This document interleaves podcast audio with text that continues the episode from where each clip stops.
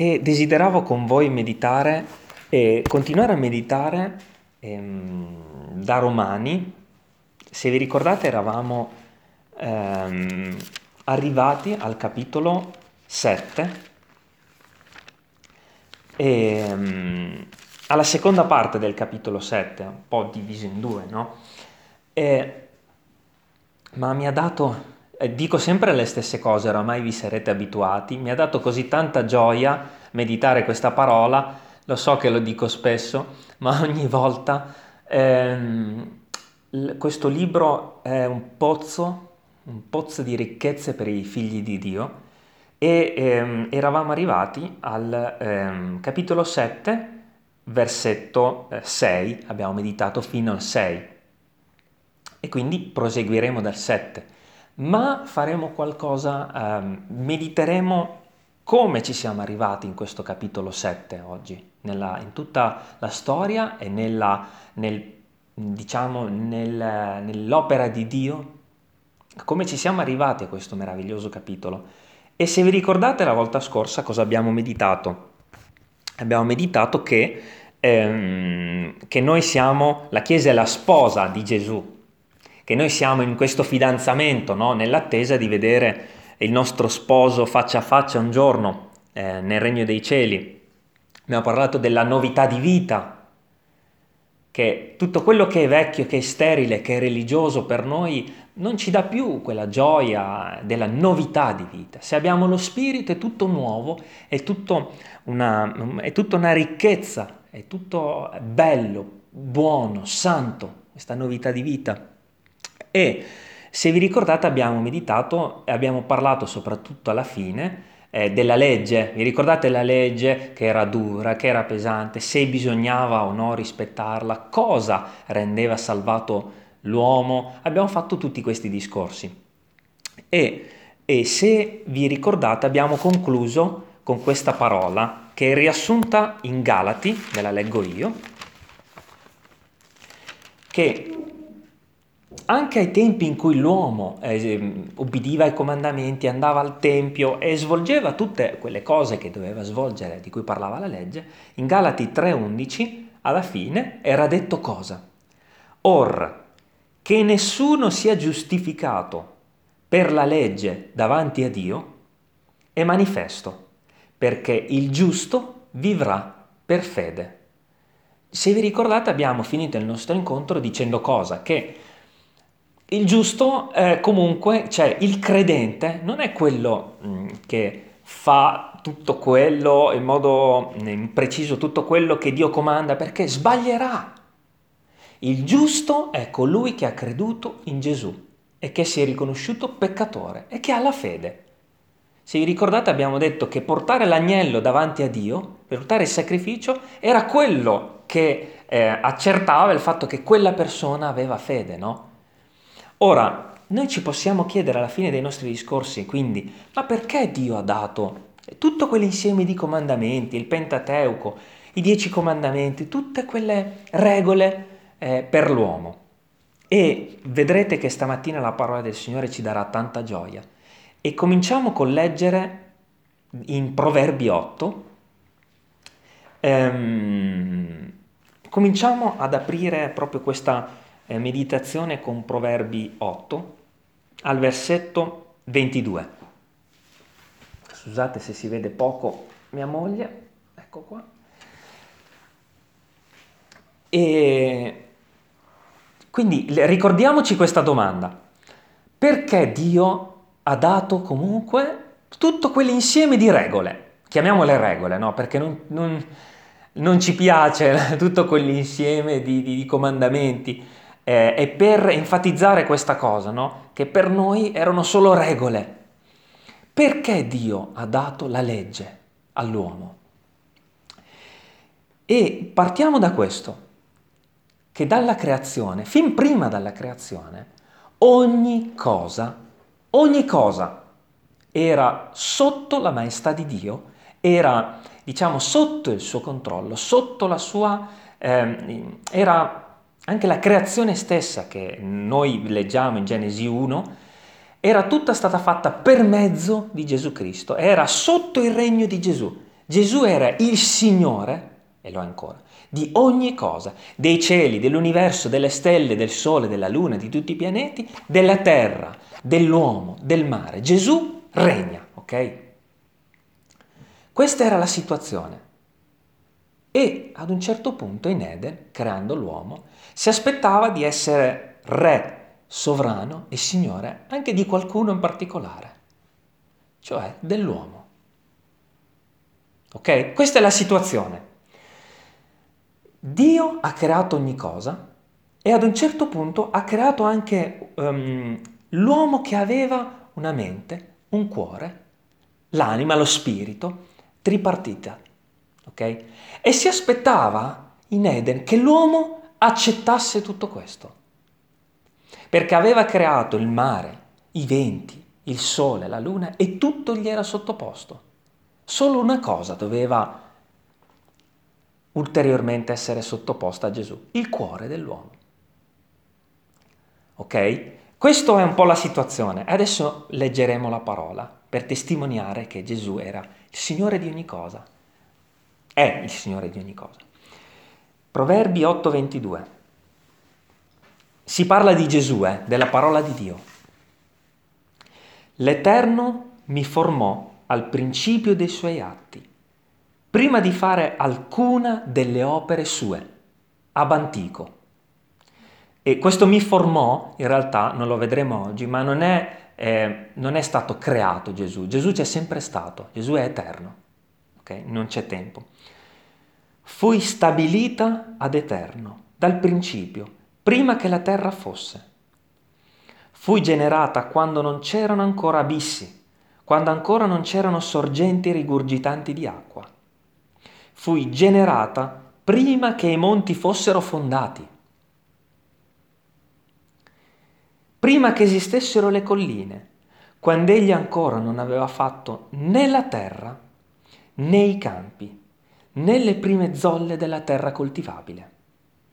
Quando egli disponeva i cieli, io ero là quando tracciava un circolo sulla superficie dell'abisso, quando condensava le nuvole in alto, quando rafforzava le fonti dell'abisso, quando assegnava al mare il suo limite perché le acque non oltrepassassero il suo cenno, quando poneva i fondamenti della terra.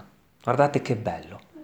Io ero presso di lui come un artefice.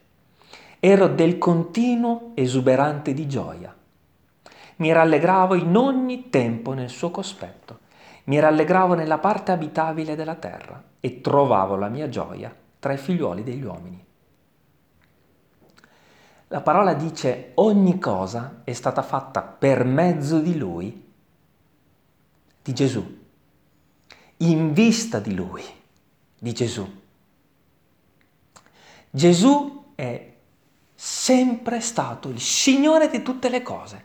E ad un certo punto, avendo per amore, Dio ha creato questo magnifico essere vivente, l'uomo e la donna.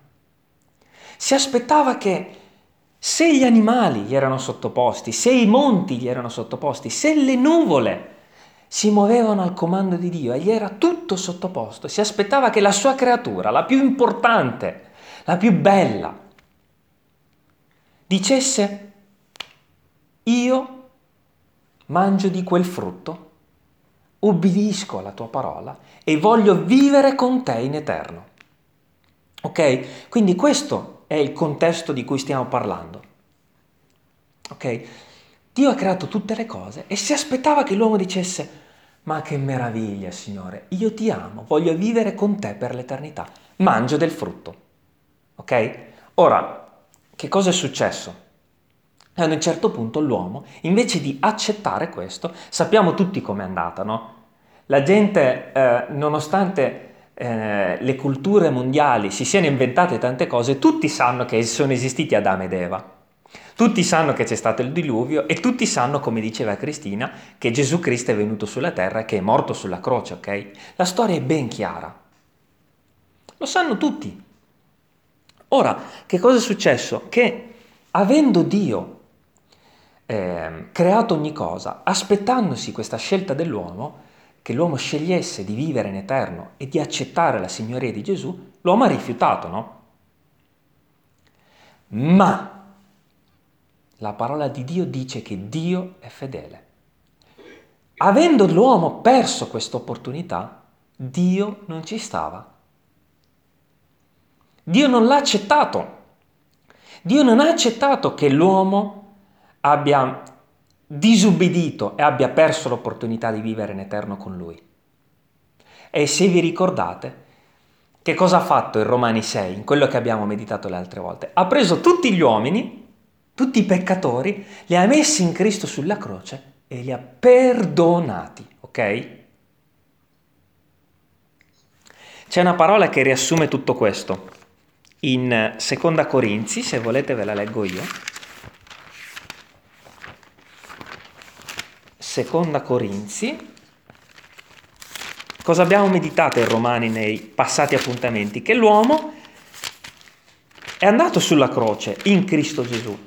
Roma, eh, seconda Corinzi 5 dal 17 al 21. Prenderà senso questa parola. Se uno dunque è in Cristo, egli è una nuova creatura. Le cose vecchie sono diventate nuove. E tutto questo viene da Dio, che ci ha riconciliati con sé per mezzo di Cristo e ha dato a noi il ministero della riconciliazione. In quanto che, quindi cosa ha fatto Dio dopo, nonostante l'uomo abbia peccato in Eden? In quanto che Dio riconciliava con sé il mondo in Cristo, non imputando agli uomini i loro falli, ed ha posto in noi la parola della riconciliazione. So che è un po', ehm, è un po di, sono tutti argomenti un po' difficili, ma riassumendo, fratelli e sorelle, l'uomo ha disubbidito, Dio lo ha ehm, condannato e perdonato, ok? Ma, attenzione, che cosa mancava dopo che Dio ha riconciliato tutto il mondo in Gesù Cristo sulla croce? Cosa mancava? Cioè, sulla croce ha e condannato l'uomo e lo ha perdonato. Okay? Che cosa manca alla fine dell'opera di Dio? Questo. Il cuore. Dio ha riconciliato l'uomo a sé, ok? Nonostante l'uomo abbia peccato, nonostante l'uomo aveva, ha, ha rifiutato in Eden, Dio ha riconciliato in sé l'uomo sulla croce. Ok? Che cosa manca? Manca ancora il cuore. Dio ha fatto la sua parte, ha, diciamo, eh, distrutto quello che è successo in Eden. Ok? Ma che cosa manca? Manca ancora la scelta del cuore. Ecco perché viene a inserirsi in tutto questo una cosa fondamentale.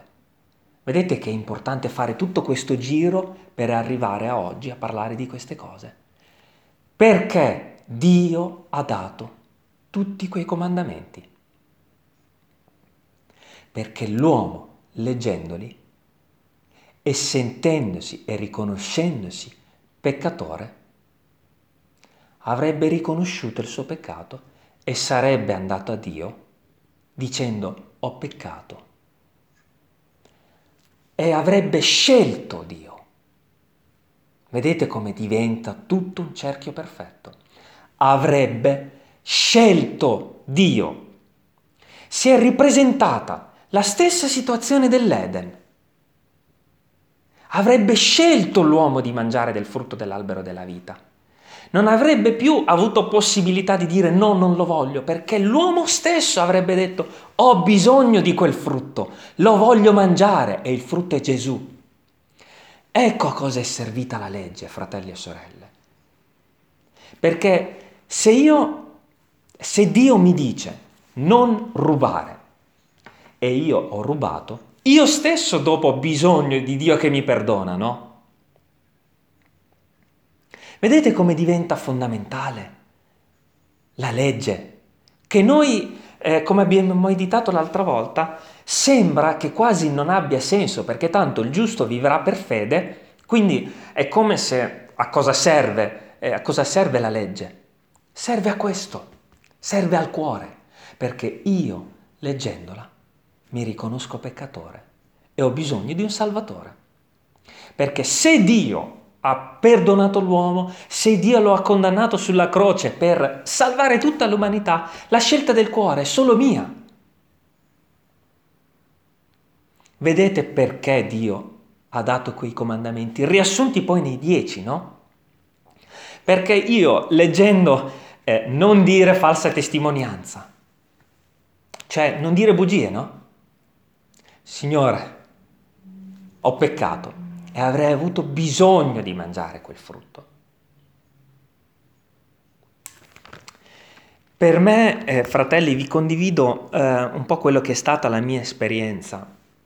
Io ad un certo punto della mia vita, leggendo la parola di Dio, io mi ritenevo giusto, salvo, buono e bello, perché eh, ero figlio di credenti, perché non avevo fatto chissà quale cosa, non avevo mai bestemmiato, non avevo f- commesso chissà quale peccato nella mia vita, no? Quindi, quando uno si sente giusto, non ha bisogno del frutto dell'albero della vita, no? Ma quando viene la legge, quando vengono i comandamenti che ti fanno capire che in realtà tu sei un peccatore, allora vai a Gesù, all'albero della vita, per mangiarlo. Se per esempio leggiamo, l'abbiamo letto spesso nella nostra Chiesa, Galati 5, vedete che c'è bisogno della legge, che la legge è ancora attualissima, attualissima, tutta, tutto il Pentateuco, tutti i comandamenti sono ancora attualissimi, ma hanno un valore spirituale. Non bisogna più portare il capretto, non bisogna più portare l'agnello, ma nel mio cuore bisogna portarle come. Io nella mia vita a un certo punto ho letto questa parola in Galati 5, dal versetto 19, e io che mi credevo buono, bravo e bello, ho capito che c'era qualcosa che non andava. Vedete lo scopo della legge? Lo scopo è fare sentire l'uomo un peccatore, affinché sentendosi peccatore vada a Gesù. Capiamo perché ha dato cinque libri, il, tutto il Pentateuco, anzi tutta la Bibbia. Tu sei un peccatore. Vedete che, ti ricordi Cristina la domanda che mi hai fatto l'altra volta, eh, perché? Vedete che ha tutto un senso perché Dio aveva dato tutte queste parole scritte? per dire all'uomo hai bisogno di me. Galati 5:19. Or le opere della carne sono manifeste e sono fornicazione, impurità, dissolutezza, idolatria, stregoneria, inimicizie, discordia, gelosia, ire, contese, divisioni, sette, invidie, ubriachezze, gozzoviglie. E io leggevo queste parole e dicevo, io le ho fatte tutte, cioè sono morto, e dove vado? Capite? Cioè, senza la legge l'uomo si sente giusto. Ma basta leggere impurità, basta leggere divisioni, ire, contese, ai ai ai, Signore, perdonami. Vedete come Dio ha risolto non solo il problema del peccato dell'uomo, non solo il problema del un giorno abbiamo peccato in Eden, ha risolto anche questo problema, cioè noi adesso abbiamo bisogno di Dio. E come lo poteva risolvere questo problema? Solo così, solo attraverso tutti quell'insieme di comandamenti, affinché l'uomo si riconoscesse peccatore. Questa parola che abbiamo letto adesso continua dicendo sete, invidia, ubriachese, gozzoviglie e altre simili cose, circa le quali io vi prevengo, cioè io ve lo dico, come vi ho anche già prevenuti, quelli che fanno tali cose non entreranno nel regno di Dio. Ok? E quando l'uomo legge queste cose, ha bisogno di Dio. Quindi Dio in questo modo ha risolto il problema del cuore. L'uomo oggi vuole andare a Dio, vuole non è più un'obbedienza forzata, l'uomo vuole Dio, vuole Gesù, l'uomo vuole il suo Dio che lo ha perdonato e l'unico modo era la legge. L'unico. Vedete come è fondamentale evangelizzare così. Evangelizzare con la parola di Dio, perché se l'uomo non è convinto di peccato, non vuole Dio. A cosa gli serve Dio? Se è già giusto, ma i comandamenti lo fanno sentire peccatore. Allora ha senso questa parola che leggiamo abbastanza velocemente in Romani, perché è molto, insomma, se non la spieghiamo versetto per versetto, ma noi vogliamo andare avanti. Eh, la leggo dalla tua, Sara. Quindi questa parola eh, alla quale siamo arrivati in Romani 7, dal versetto 7, capiamo il senso di quello che sta dicendo adesso Paolo. Ne capiamo il senso. È, è diventato acqua che dà vita questa parola così difficile. Che cosa diremo dunque? Se la legge ci convince di peccato, no? È peccato la legge? No! Dice, dice qui, la legge è peccato? No, di certo. Anzi, io non avrei conosciuto il peccato se non per mezzo della legge. Poiché non avrei conosciuto la concupiscenza se la legge non avesse detto non concupire. Vedete com'è fondamentale il comandamento e la legge? Cioè, io non avrei conosciuto peccato se Dio non avesse detto non peccare. È semplice. Ma il peccato, colta l'occasione per mezzo del comandamento, produsse in me ogni sorta di concupiscenza, perché la legge, perché senza la legge il peccato è morto. Cioè la legge ha risvegliato in noi tutto quello che non andava. Lo leggo velocemente perché sono tutte cose che abbiamo già detto è inutile ripeterle eh, perché abbiamo oramai ben chiari questi precetti. Un tempo io vivevo senza legge, ma venuto il comandamento, il peccato prese vita e io morì. E il comandamento che avrebbe dovuto darmi vita risultò che mi condannava a morte. Cioè, la legge ha detto solo una cosa, l'uomo peccatore. perché il peccato, colta l'occasione per mezzo del comandamento, mi trasse in inganno e per mezzo di esso mi uccise. Guardate cosa dice qui. Dobbiamo leggere queste parole per andare avanti, fratelli. Così la legge è santa. E questo ce lo dobbiamo ricordare. La legge, fratelli, non è più obsoleta. La legge è parola di Dio. La legge è santa e il comandamento è santo, giusto e buono. Ciò che è buono diventò dunque morte per me. No, di certo. È il peccato che mi è diventato morte, perché si rivelasse come peccato, causandomi la morte mediante ciò che è buono. Perdonate questi intrecci, fratelli, ma chiunque a casa li può leggere e eh, sciogliere un po' tutti questi nodi affinché per mezzo del comandamento il peccato diventasse estremamente peccante. Quindi Dio voleva enfatizzare il peccato dell'uomo affinché l'uomo avesse bisogno di Dio. E certamente noi tutti sappiamo che eh, il comandamento è stato dato anche per preservarci dalle conseguenze del peccato, no? Giusto? Sappiamo che certe malattie sono frutto del peccato, quindi se Dio ci dà dei comandamenti è anche per evitare le conseguenze non è solo per farci sentire peccatori, è anche affinché non ne subiamo le conseguenze. Quindi due motivi, preservarci e condurci a Gesù per il bisogno di essere salvati. Fermiamoci qui con Romani 7 e leggiamo Deuteronomio 6. È stata mia moglie a condividere questa parola con me ieri e l'ho voluta meditare ieri e oggi, per me stesso, eh, perché eh, io ho bisogno dei fratelli che spesso mi danno delle esortazioni, come tu hai fatto con me l'altra volta, Cristina, e E ho bisogno proprio di queste esortazioni dei fratelli che mi portano a riflettere per scavare, scavare, trovare la vita. Perché uno, la legge è santa, due, era necessaria, tre, non è obsoleta. Deuteronomio 6, 4.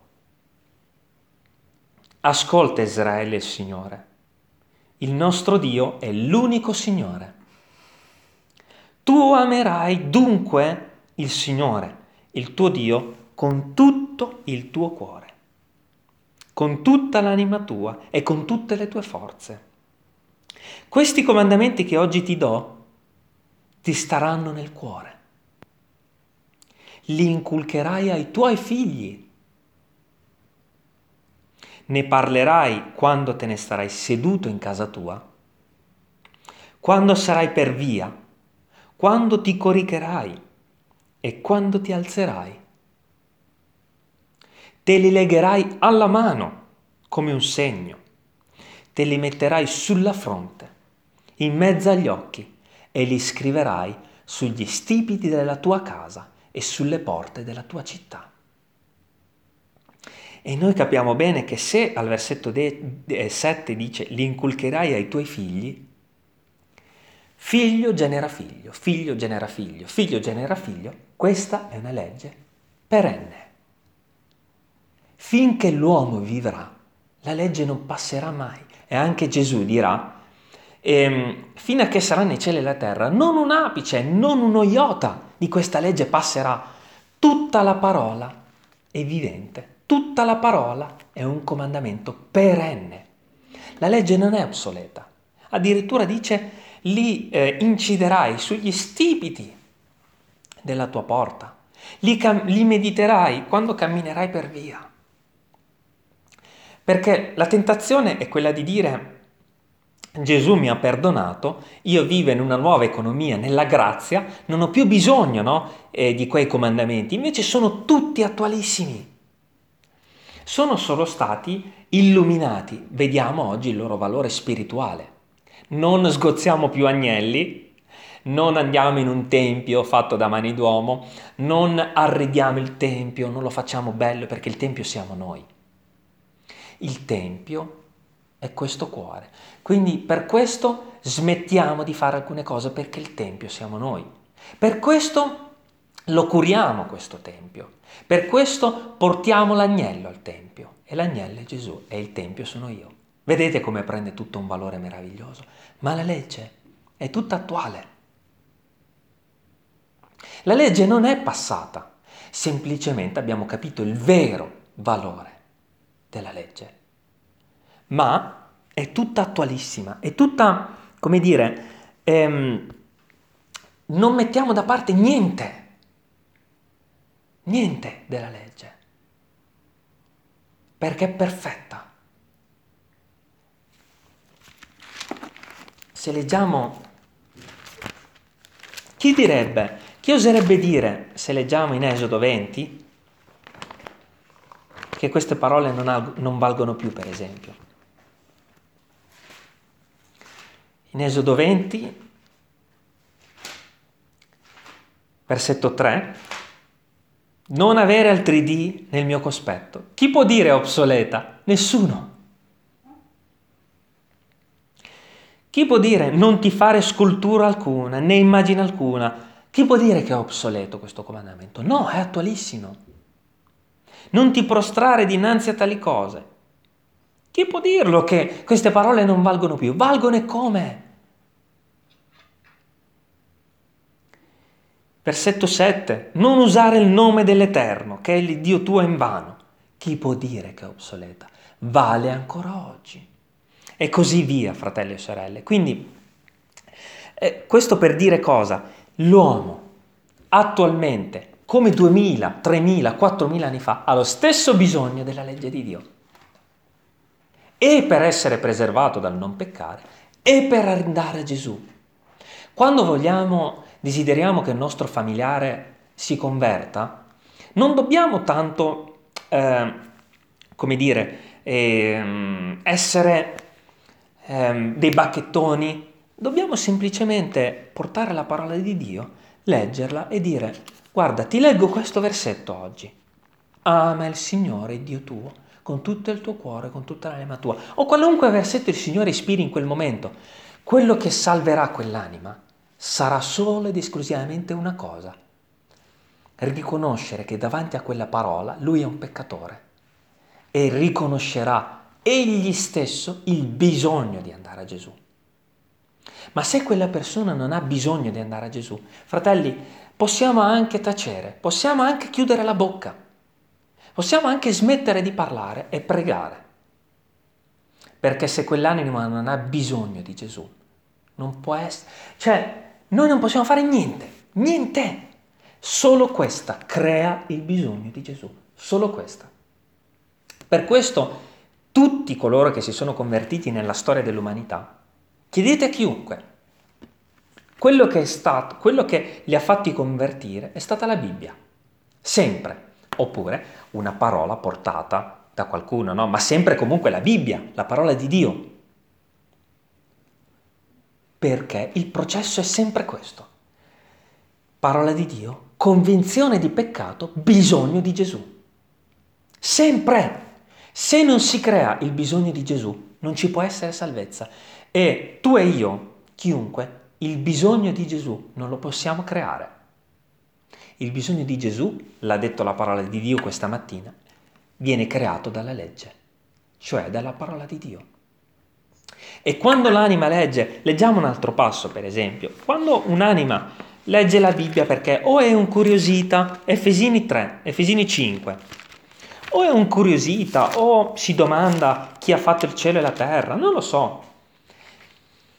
Quando legge la Bibbia arriva a Efesini 5, versetto 3, guarda, mi è sempre colpito questa parola, perché dice, leggiamo dal 3, sì, ma come si conviene a dei santi? Né fornicazione, né impurità, né avarizia. Fratelli, l'avarizia, persino l'avarizia, sia neppure nominata tra voi, perché né disonestà, né buffonerie, nemmeno le buffonerie, né facezze scurrili, una parolaccia, che sono cose sconvenienti, ma piuttosto rendimento di grazie poiché voi sapete molto bene che né un fornicatore o impuro o avaro, che è un idolatra, ha eredità nel regno di Cristo e di Dio. Cioè, quando l'anima legge io non entrerò nel regno di Dio, si sente bisognoso di salvezza. Per me è stato così che sono entrato nel regno di Dio. Ho avuto bisogno di salvezza, ma bisogno. Quando io ho letto un giorno, non tanto per questi motivi che sono elencati, quando io ho letto nella parola di Dio, non entrerà nel regno di Dio, sono rimasto folgorato da quella parola. Ma che cos'è che mi ha folgorato? È stata la Bibbia. È così nella mia vita, nel mio percorso spirituale. Quando ho letto non entrerà nel regno di Dio, ai ai ai, cominciato a non dormire la notte, ho cominciato a non essere più in pace, ho cominciato a sentirmi... Mm, allora sono andato a Gesù. E in un attimo salvezza. Perché Dio desidera solo ed esclusivamente una cosa, che l'uomo dica ho peccato, Gesù salvami.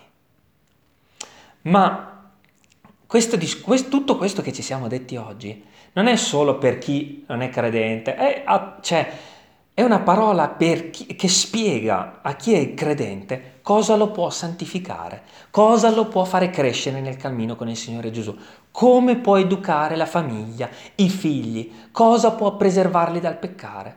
Fratelli, la parola.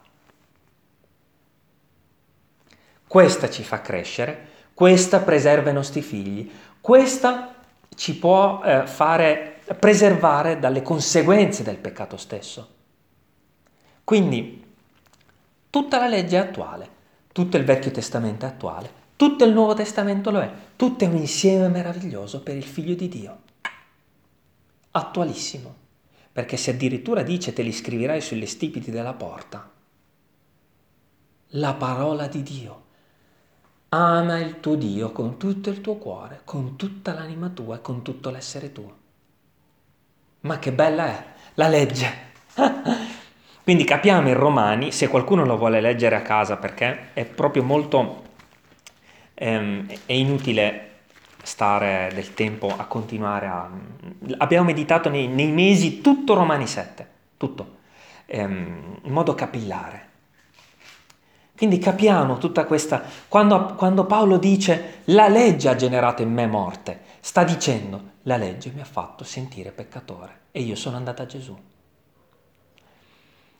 Quindi, in, in, per riassumere tutto, fratelli, la legge è importante e bisogna meditarla giorno e notte. Il Signore dirà a Giosuè, meditala giorno e notte, giorno e notte. Non ti allontanare mai dalla parola di Dio, perché nel momento in cui ti allontanerai ci sarà un sintomo molto brutto. Non, non ti sentirai più peccatore e bisognoso di me. Che brutto quando non abbiamo più bisogno di Gesù. E riassumendo, io ho creato i cieli e la terra, io li ho fatti belli, ho creato i cani, i gatti, gli alberi, le piante, ho creato quel meraviglioso prato dove eh, Maurizio va a giocare a golf. ho creato eh, la luce, e mi aspettavo che tu, che tu in, in Eden dicessi, oh Dio, Dio mio che mi hai creato, voglio vivere con te per l'eternità. Non l'hai fatto? Non ti preoccupare, ci ho pensato io. Ti ho perdonato sulla croce, ti ho condannato sulla croce e perdonato. Ma, nonostante io abbia fatto tutto, c'è una cosa sotto i cieli che non posso fare io. C'è una cosa sotto i cieli che, nella quale io non posso intervenire e che sta a te ed è scegliermi ed è scegliere Gesù. E alcuni pensano che Dio, siccome ha creato tutte le cose, ha anche creato l'uomo eh, con questo sentimento di non volere Dio. No, no, non è così. Dio ha creato un essere che fosse che avesse eh, eh, a, a immagine e somiglianza di Dio, cioè aveva un intelletto da poter usare e voleva che l'uomo scegliesse. Non ha creato un robot, non ha creato un cane o un gatto che non possono scegliere, seguono l'istinto, ha creato uomo e donna. Anzi, prima ha creato l'uomo e voleva il suo cuore. Quindi riassumendo, io ho fatto tutte queste cose, hai sbagliato. Oggi hai l'opportunità di tornare indietro e di scegliere. E l'unica cosa che fa scegliere è questo, il libro meraviglioso che Dio ci ha donato, la Bibbia. E io credo, fratelli, che questa parola non sia solo per coloro che devono ancora accettare Gesù, ma sia per capire che noi tutti i giorni abbiamo bisogno di questa parola che ci fa sentire peccatori, per ravvivare no, il rapporto con Gesù, per rinvigorirlo, per confessare il peccato. Ok? Cioè, attualmente la Chiesa ha bisogno di meditare la parola, perché meditandola resta attaccata a Gesù, perché dice, oh Signore, se tu non mi tieni stretto a te, sono un disgraziato e ti abbandono. Perché quando Dio dice non concupire, non desiderare le cose del mondo, e io il giorno prima ho comprato una Ferrari, capite che sono un peccatore, quindi ho peccato, quindi ho bisogno di Gesù. Cioè, che cos'è che al giorno d'oggi tiene viva la Chiesa? Meditare la parola di Dio. Perché dice, che, eh, dice la parola stessa, non ricordo dove, eh, che la parola è uno specchio. Ok? Quando noi guardiamo questo specchio, vediamo come siamo e riconosciamo il nostro bisogno di essere puliti, no? Questo fa la parola di Dio. Quanto bisogno abbiamo di specchiarci la mattina. Che cosa facciamo noi prima di andare al lavoro la mattina?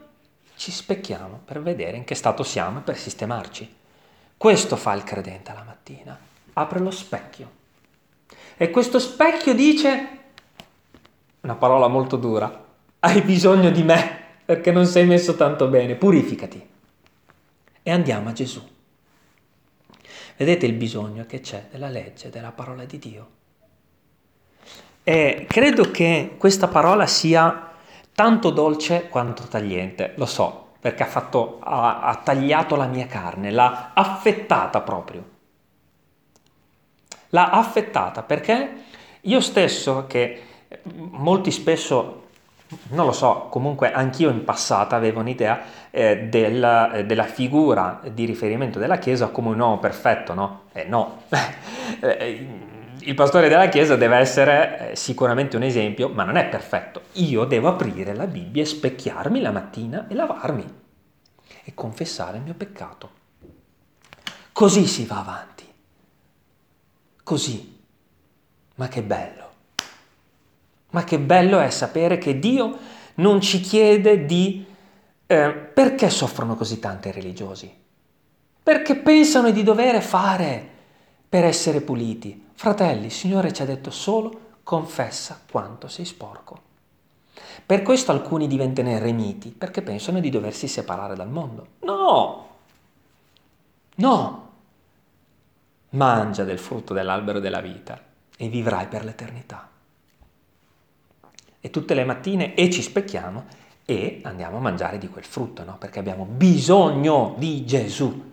Se non c'è il bisogno, leggiamo la parola se sentiamo che la mattina non abbiamo il bisogno di Gesù, leggiamo la parola e ci verrà quando ci sentiremo peccatori.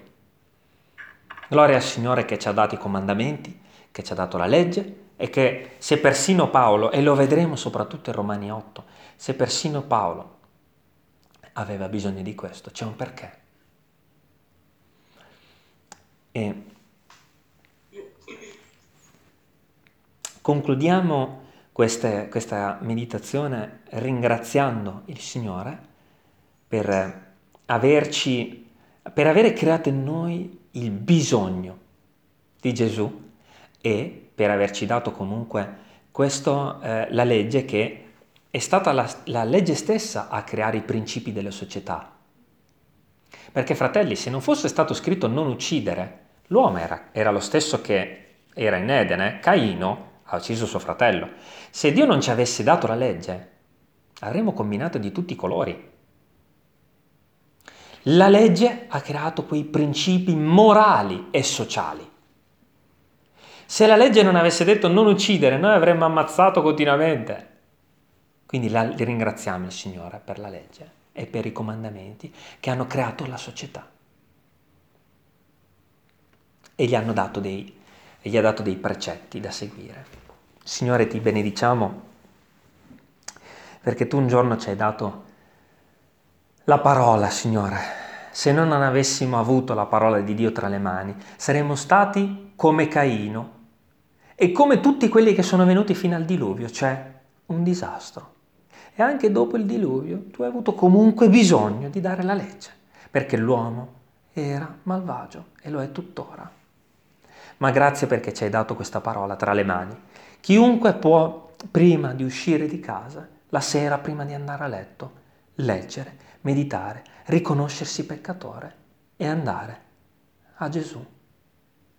Ti ringraziamo per tutti noi che siamo qui, per averci dato questa parola questa mattina e benedici ognuno di noi che siamo qui riuniti, Signore. Signore. Ti ringraziamo per Violetta, benedicila nella, nella sua eh, onestà, integrità di cuore di volere passare questo giorno con te. Benedici lei, la sua famiglia, Signore.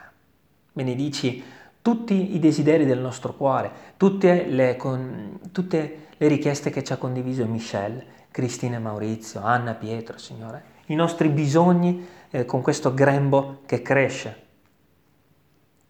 Benedici la tua Chiesa, Signore. Fedeli questa mattina ti abbiamo lodato e ringraziato e vogliamo continuare a farlo in questa giornata perché questo libro che tu ci hai dato, Signore, è quello che ci ha salvati. Vogliamo leggerlo con l'onestà di cuore, non con la noia di dire Signore sono un peccatore. Non farci annoiare, Signore, quando la meditiamo, ma risveglia in noi un sentimento di gioia e di amore per te. Ti ringraziamo, Signore, ti benediciamo nel nome di Gesù. Amen. Amen.